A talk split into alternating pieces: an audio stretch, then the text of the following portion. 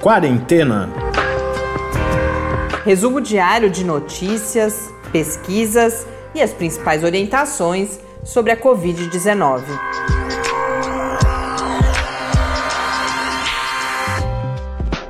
Quarentena, dia 12. Olá, bem-vindos ao 12 dia da nossa quarentena. Eu sou Marina Petson. Eu sou Tárcio Fabrício. Hoje uh, é provável que tenhamos um número aí significativo de novos ouvintes. Felizmente tivemos a oportunidade de uma divulgação maior do podcast hoje. E então eu peço licença para os que já vêm nos acompanhando para contar um pouco dessa iniciativa. Ela é uma promoção do Laboratório Aberto de Interatividade para a Disseminação do Conhecimento Científico e Tecnológico, o LAB, da Universidade Federal de São Carlos, que é um laboratório de divulgação científica atuante já há quase 15 anos.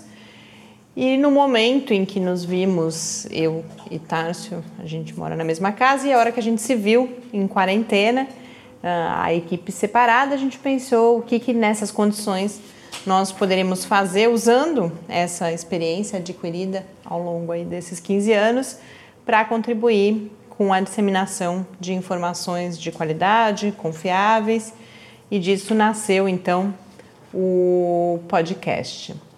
Nós uh, o produzimos em uma parceria com dois uh, centros de pesquisa da FAPESP, o Centro de Desenvolvimento de Materiais Funcionais, que é o CDMF, e que é sediado aqui na UFSCar, e também o outro parceiro do Lab é o Centro de Inovação em Novas Energias, cuja sede é na Unicamp, mas tem pesquisadores também, ambos têm pesquisadores de várias universidades e são nossos apoiadores. E nós estamos produzindo em casa, a gente está completando hoje nossa segunda semana de distanciamento social, de permanência em, em casa, e por isso também é em condições um pouco improvisadas e com a participação especial de dois cachorros, tá? sempre fala que são nossos produtores, a Bela, o Pepe, que às vezes uh, causam algum ruído aqui no programa também. A gente tenta manter, às vezes a gente tem que parar, mas às vezes quando está sob controle, vocês vão ouvir um pouco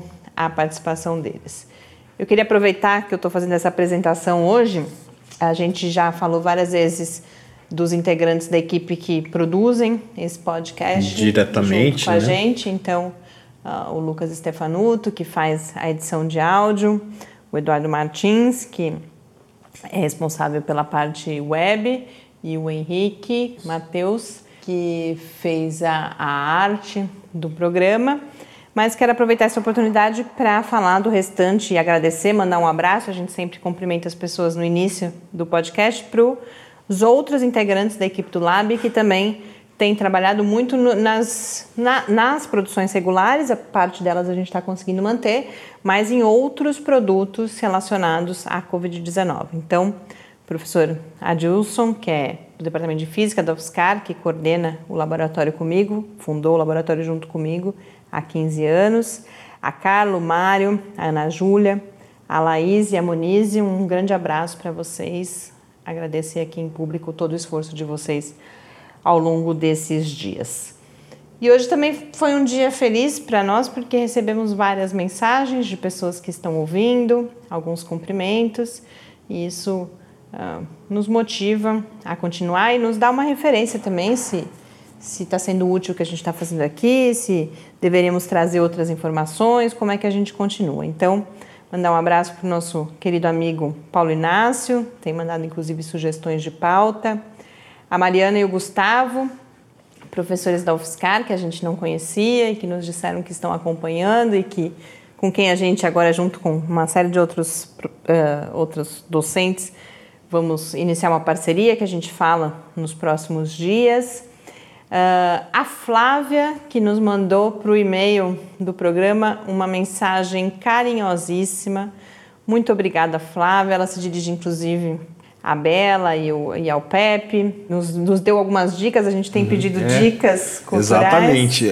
Nos finais de semana, a gente sempre dá algumas dicas é, culturais de, de filmes, séries, literatura, música, para a gente conseguir dar uma respirada em meio de tudo, a tudo isso que está acontecendo. E a Flávia nos mandou essa dica, a gente fala a dica dela amanhã, mas mandou para dizer, principalmente segundo ela, que ela para a gente saber que ela está lá e é muito bom saber, Flávia. A gente conversa com você também cada vez que a gente grava aqui o programa. E a Maria Eugênia de São Paulo, que também entrou em contato, com quem a gente deve conversar mais em breve também. Então, muito obrigada a vocês. É muito bom saber que as pessoas estão acompanhando e a gente vai sempre. É muito importante a gente receber também uh, dicas, sugestões, perguntas. Através dessas novas parcerias que a gente está estabelecendo, a gente deve inclusive poder contar cada vez mais com especialistas nas diferentes áreas participando aqui do programa. Então, mandem para a gente as sugestões de temas a serem abordados, que isso nos ajuda a pautar o quarentena. Mas vamos então aos dados do Brasil no dia de hoje. Nós, a, a última informação do Ministério da Saúde são 3.417 casos confirmados em todo o país. O maior número continua sendo no estado de São Paulo, com 1.223 casos, seguido do Rio de Janeiro, com 493 casos. O número de mortes até o momento é 92 mortes, um crescimento de 19% em relação ao dia de ontem. Uh, mas há um uma informação importante aí para São Paulo, para o estado de São Paulo, um levantamento do Instituto Butantan noticiado. Eu vi na Folha de São Paulo, não sei se outros veículos também noticiaram, mas já mostra o impacto das medidas de distanciamento social adotadas. Então, a estimativa desse levantamento é que enquanto no dia 16 de março, que é o momento em que começam a ser implantadas as medidas de contenção no estado, cada pessoa transmitia para seis pessoas e que no dia 25, há dois dias, então, essa relação já tinha passado de um para dois. Então, as primeiras evidências aí de efeitos das medidas de distanciamento, que é sempre importante lembrar, elas não, você não vê os efeitos de um dia para o outro, do começo para o fim da semana você leva geralmente o tempo de, de incubação e de aparecimento dos casos aí para conseguir perceber esses efeitos. Então, o que a gente faz hoje vai ter efeito lá na frente. Isso a gente começa a ver uma escalada dos casos no Brasil, isso já era esperado. E cada ação, cada dia conta, principalmente para a situação dos sistemas de saúde que estão recebendo os pacientes mais graves que necessitam de internação. Só para falar dessas medidas de distanciamento, de isolamento, um levantamento da agência France Press hoje é, revelou que um terço da população mundial está em isolamento ou passando por alguma medida de distanciamento. Que isso representa cerca de 2,8 bilhões de pessoas. Lembrando que essas restrições são recomendadas, é, é o procedimento recomendado pela Organização Mundial de Saúde. Falando na Organização Mundial da Saúde, os dados da OMS para o mundo, para a pandemia hoje, são de 509.164 casos confirmados, ultrapassamos então aí a marca dos 500 mil casos. Destes, 46.484 novos casos nas últimas 24 horas. E as mortes nas últimas 24 horas, ainda segundo a OMS, são 2.501 mortes.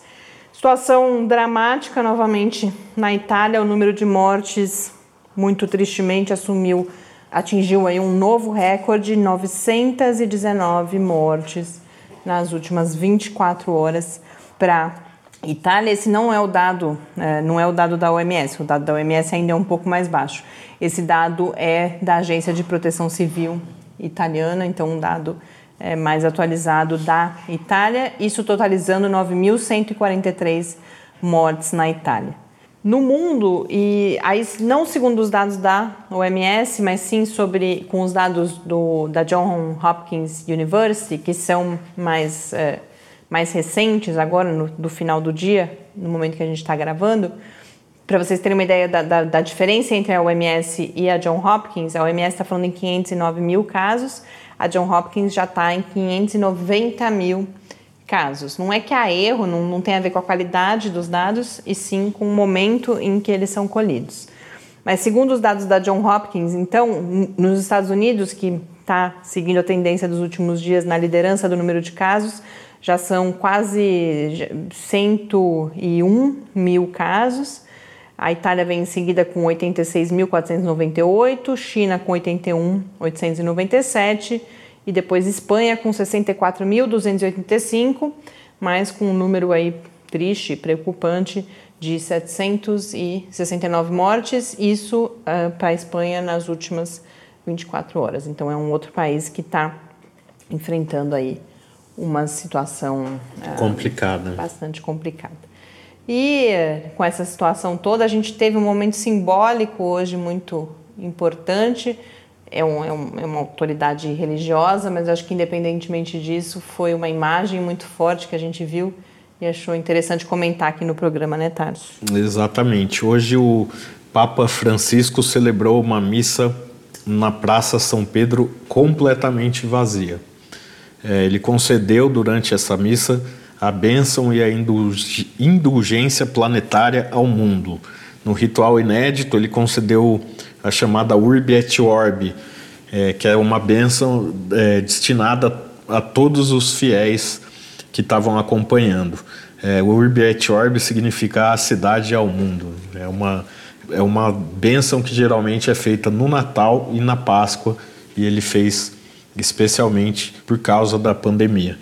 Também uma, uma outra coisa curiosa, o Papa pediu que um crucifixo que fica na igreja de São Marcelo, em Roma, e é considerado milagroso pelos católicos, fosse levado da igreja para o Vaticano e colocado na Praça São Pedro. A história desse crucifixo é que em 1519 ele passou intacto por um incêndio na igreja, é um crucifixo de madeira. Em 1522 ele foi levado pelas ruas de Roma em procissão durante uma epidemia e dizem diz a, a, memória romana que depois disso a epidemia começou a ceder. E é uma imagem realmente muito forte é, tem fotos e vídeos, é, é uma coisa de um simbolismo bem forte. Isso que aconteceu hoje lá em Roma e é a primeira vez que isso ocorre na história de um papa celebrar uma missa na Praça de São Pedro para ninguém. Para aqueles que creem e têm fé, sem dúvida, um momento tanto de conforto quanto de, de, de, de fortalecimento dessa fé. E mais para aqueles que não, não creem, como é o nosso caso, por exemplo, é um simbolismo e esperamos que seja é um simbolismo da gravidade do momento sem dúvida nenhuma mas também talvez de união e, e de esperança uh, hoje eu escolhi falar eu já tenho falado aqui alguns dias uh, de modelagem do meu desejo da gente abordar um pouco mais a modelagem matemática aqui porque tem sido uma ferramenta importantíssima no acompanhamento e no, na tomada de decisões em relação à pandemia. E hoje eu achei três, acabaram, fui aos, ao longo dos dias juntando alguns textos e há um conjunto aqui que já me permite falar com um pouco mais de segurança sobre esse papel da modelagem, não sobre os detalhes matemáticos, isso a gente continua com a intenção de, de conversar com algumas pessoas, possivelmente trazer os depoimentos aqui para a gente entender melhor. Mas esses artigos trazem alguns apontamentos, eles são os três em inglês, então eu vou contar um pouco o que está lá, depois a gente coloca para quem tiver interesse e a possibilidade de lê-los lá no site do Lab, no www.lab, com no final, barra quarentena news.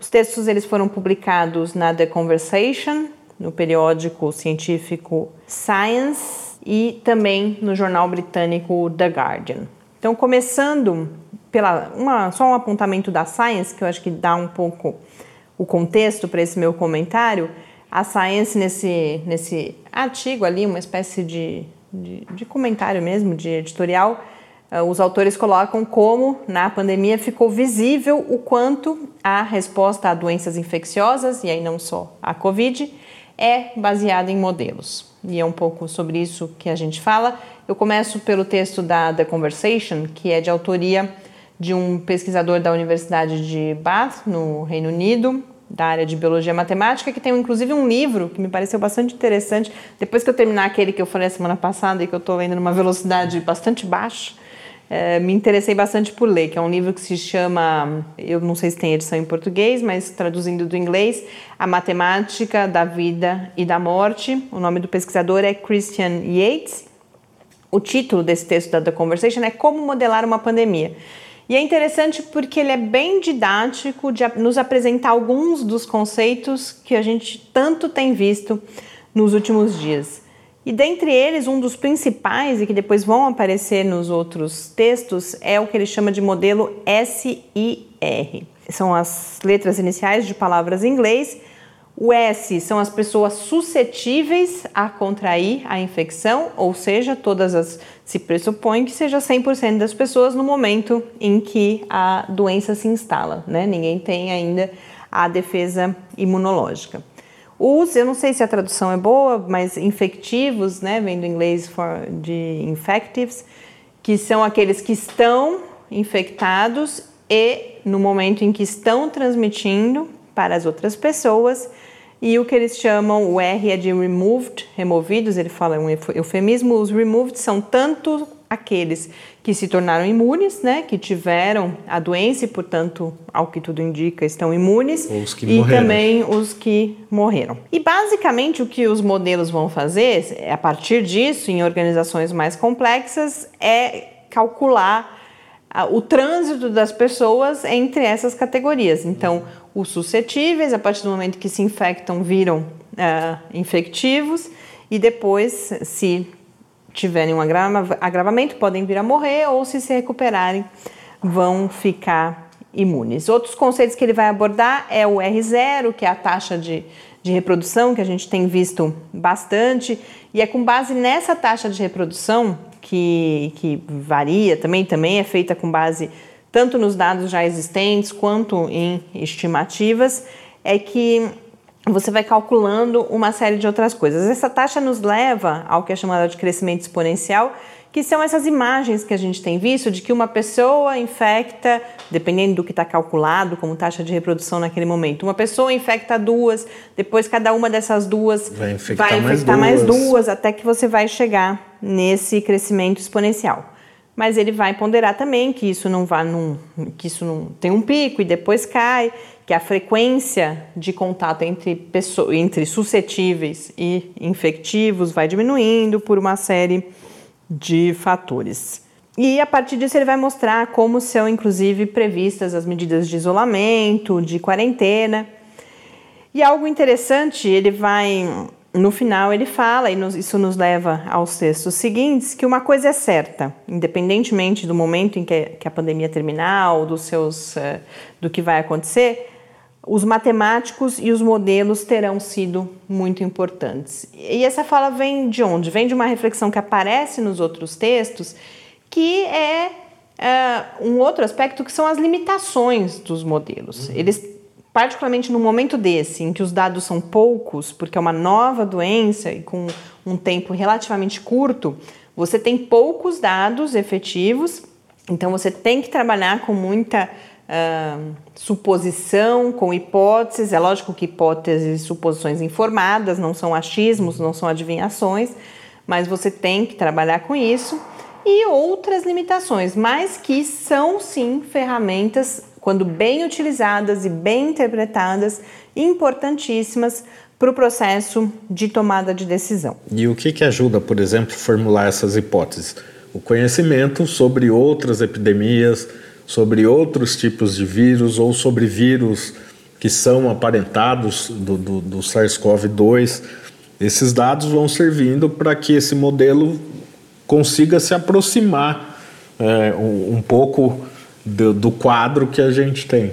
O que a Science vai colocar, vai acrescentar a essa Uh, discussão é que essas equações do trânsito entre os diferentes grupos, entre suscetíveis, infectivos e removidos, alguns modelos vão ter outras uh, categorias, como por exemplo os carriers, né, que são aqueles que carregam o vírus sem ter os sintomas, uhum. então os assintomáticos e outras. O que varia é que essas equações dependem das características do patógeno, então no caso do vírus SARS-CoV-2, e da população que está sendo infectada. Por exemplo, se são uh, idosos, se é um país mais pobre, também o tipo de medida que é tomada. Então, uma, tem uma série de variáveis aí que vão sendo consideradas nesses modelos.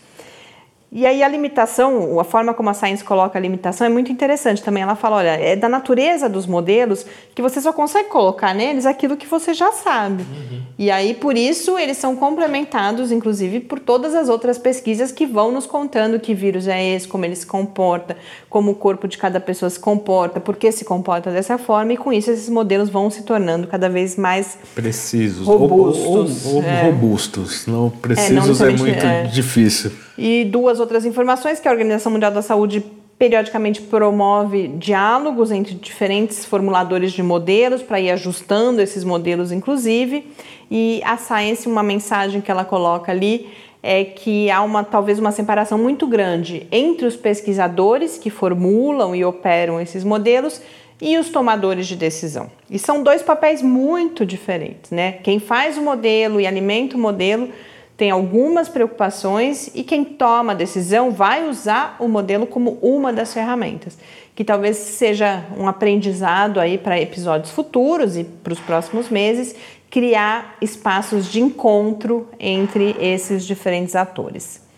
E por fim, o The Guardian vai na outra ponta focar principalmente nas limitações uh, dos modelos mas para chegar numa coisa que eu achei muito importante, que é para falar, quem está no meio de pesquisa conhece mais, a ideia de triangulação. Que você não pode nunca ter uma única fonte de dados. Então, se você olhar só para o modelo, aquilo vai ser necessariamente incompleto. E pior, que é um dos motivos que eu quis falar sobre isso, tu, quase todo dia você acha 20, 30 notícias que foram lá, viram uma pesquisa de um modelo num determinado momento e chegam a conclusões, extrapolações que não são válidas se você não colocar aquele modelo no seu contexto, na sua perspectiva e mais, justamente, você buscar outras fontes de informação. Uhum.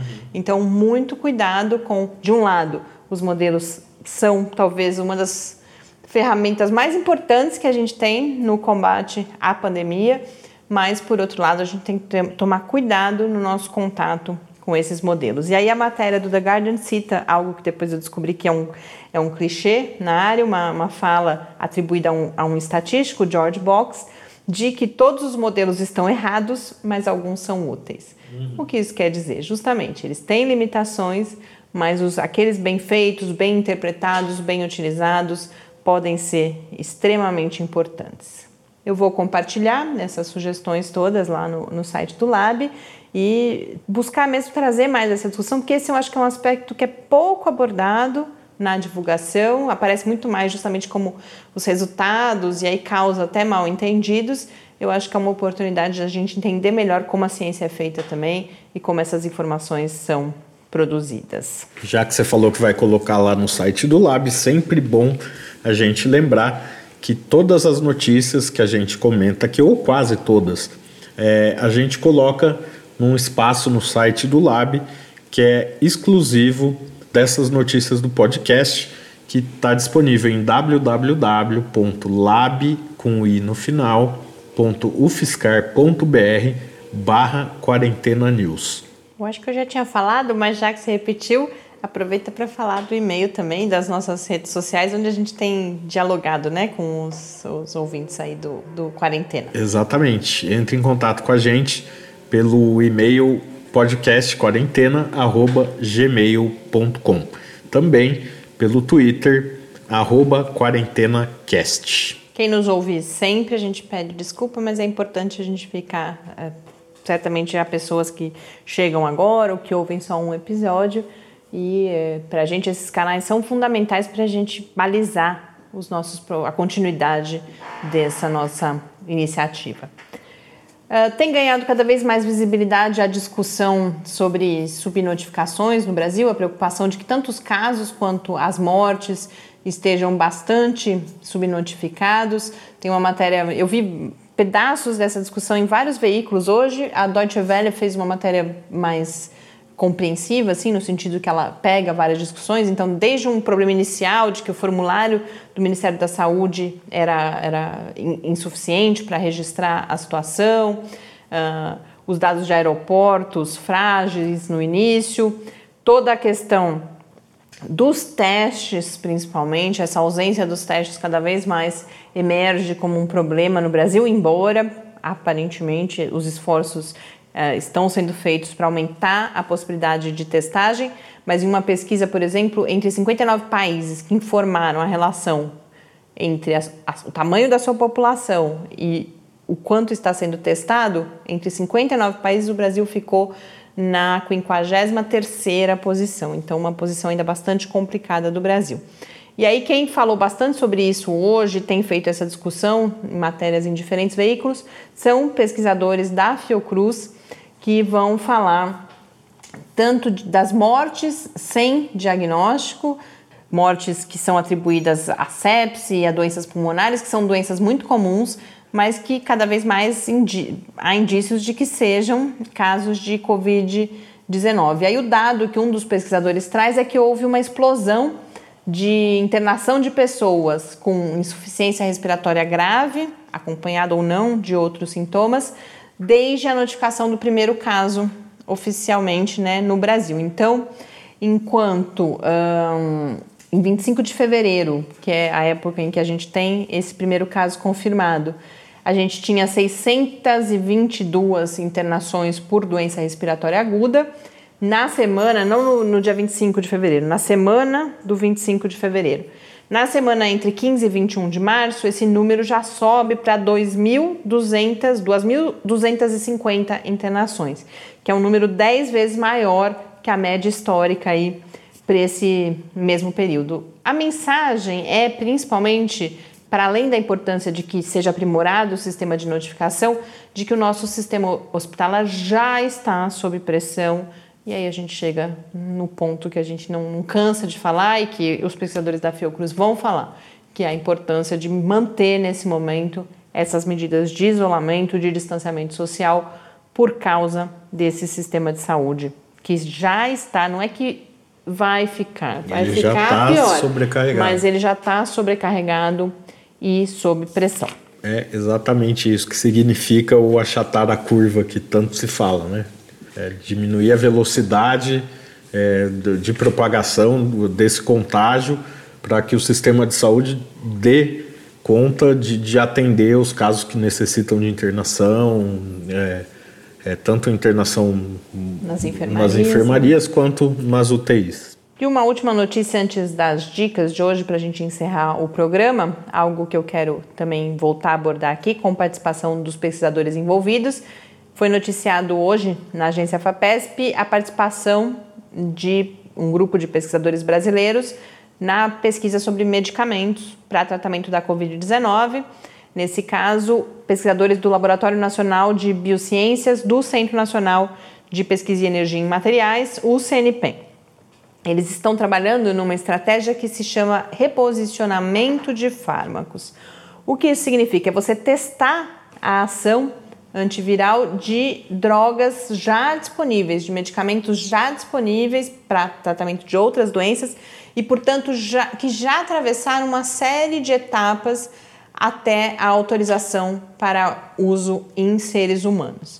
Eles estão trabalhando, inclusive, com diferentes alvos, o que significa, o que, que você vai tentar atacar no vírus. Agora, por exemplo, eles vão começar com uma determinada proteína, mas pode ser um mecanismo de entrada na célula, enfim, você tem diferentes alvos uh, que você pode atacar.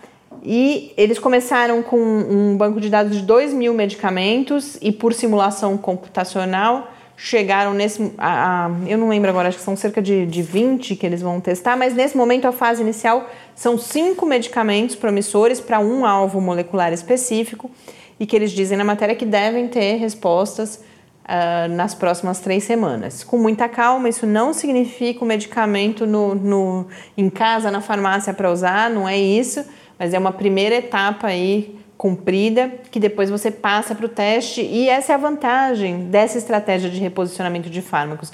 Você pode testar já diretamente nas pessoas infectadas. É o que aconteceu com a hidroxicloroquina, que a gente falou aqui já várias vezes, uh, mas como a gente ressaltou, e é um, é um exemplo bom, você começa o teste usando em pessoas infectadas. Então, é uma, um estudo controlado, uh, feito com uma série de cuidados e que tem sempre que avaliar a relação custo-benefício, no sentido dos riscos que aquele medicamento pode uh, trazer. Pode né? trazer. Mas é uma boa notícia. A gente vai. Tem vários pesquisadores envolvidos em diferentes frentes. Isso, inclusive, é parte de uma rede que eu não tinha visto ainda nenhuma notícia, chama Rede Vírus, que é uma iniciativa do Ministério da Ciência, Tecnologia, Inovação e Comunicações. E que vai envolver cada pesquisador com uma missão específica, um esforço coletivo aí na busca de tratamentos.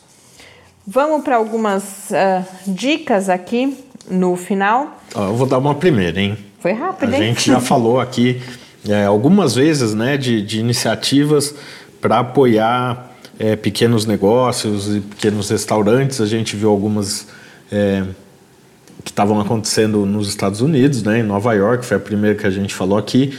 Depois já falamos algumas que estavam acontecendo em São Paulo, de alguns bares específicos. E agora é, tem uma iniciativa que tem um, é, é, em uma escala um pouco maior, que é a, a cerveja Stella Artois, a marca Stella Artois, ela criou a iniciativa chamada Apoie um Restaurante. O que, que é isso?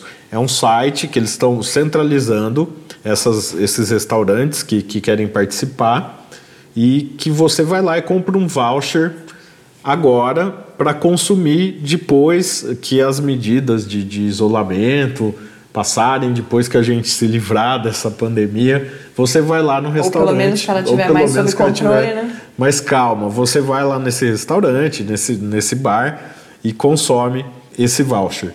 Ele poderá ser utilizado até o dia 31 de dezembro. São vários restaurantes Inclusive alguns aqui da região ah, é? de São Carlos já tem, já tem iniciativas em Ribeirão Preto, Americana, Limeira.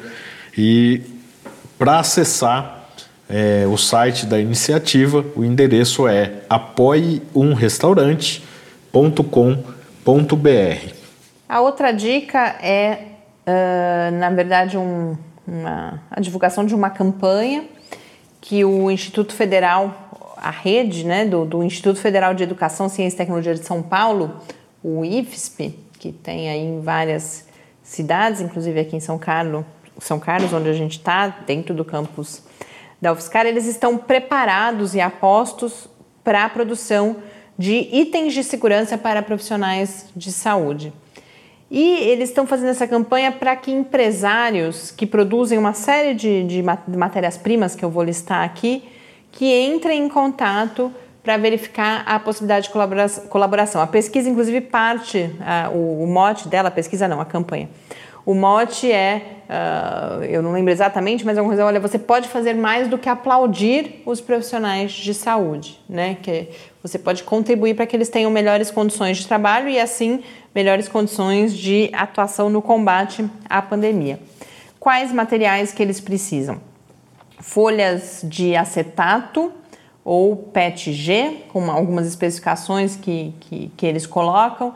Eu vou. Eu, essa notícia eu peguei um pouquinho antes da gente começar a gravação, eu não vi se tem um site, mas acredito que nos sites do IFSP é, deve ter essa especificação, a gente compartilha depois, mas tem um e-mail aqui para entrar em contato também. Então, folhas de acetato ou PETG, glicerina vegetal bidestilada, insumos para impressão 3D, filamentos PLA, ABS ou PETG e hidroxietilcelulose, HMC. Então, se você tem uh, uma empresa que produz, tem essas matérias-prima disponíveis, uh, entrar em contato com, por e-mail com alcir, alcir.gomes, arroba ifsp.edu.br então, uma possibilidade importantíssima aí de colaboração com mais essa iniciativa. A gente sabe de várias universidades, de várias instituições de pesquisa, de vários pesquisadores, principalmente, comunidades acadêmicas que estão se juntando da forma como podem para colaborar. Essa é uma delas e que já está pedindo esses materiais. Com isso, a gente encerra aqui. Eu tenho mais uma dica mais uma? antes de acabar, também para ajudar você aí a passar um tempo um pouco mais tranquilo, se é que é possível, né, durante essa quarentena, esse, esse período de distanciamento social. É, a dica é que hoje vai ao ar o segundo episódio ah, é do Fica em Casa, que é um produto que a gente faz no Lab, que é um vídeo que tem várias dicas culturais do que fazer sem sair de casa. Então é só conferir nas nossas redes sociais. A gente volta aqui no sábado e no domingo com edições mais curtas, pautadas principalmente justamente nessas dicas. E como a gente falou na sexta-feira passada, a gente imagina que quem está nos ouvindo uh, está numa situação de segurança ainda. E claro que alertas, angustiados, preocupadíssimos, trabalhando na medida do possível para ajudar no combate à pandemia, mas cuidar da saúde mental é uma parte importante disso. Então, é sexta-feira, vamos tentar fazer. Eh, a gente tem que tomar cuidado também com a questão de home office e ficar em casa, que todos os dias ficam iguais. A gente aqui vai tomar algumas precauções para ter cara de fim de semana, né, Tarso? Exatamente. Então, até mais. Boa noite para quem nos ouve ainda hoje, no dia que a gente gravou. Bom dia. Várias pessoas estão relatando que nos ouvem no início do dia. Então, um bom dia para todo mundo também. Um grande abraço e até amanhã. Até amanhã. Quarentena é uma realização do Laboratório Aberto de Interatividade para a Disseminação do Conhecimento Científico e Tecnológico, o LAB, da Universidade Federal de São Carlos, e do Centro de Desenvolvimento de Materiais Funcionais, CDMF. Pauta, produção e apresentação: Mariana Pezzo e Tárcio Fabrício. Arte e Design de Henrique Mateus. Desenvolvimento Web, Eduardo Martins. Edição de áudio, Lucas Stefanuto. Apoio Fundação de Amparo à Pesquisa do Estado de São Paulo.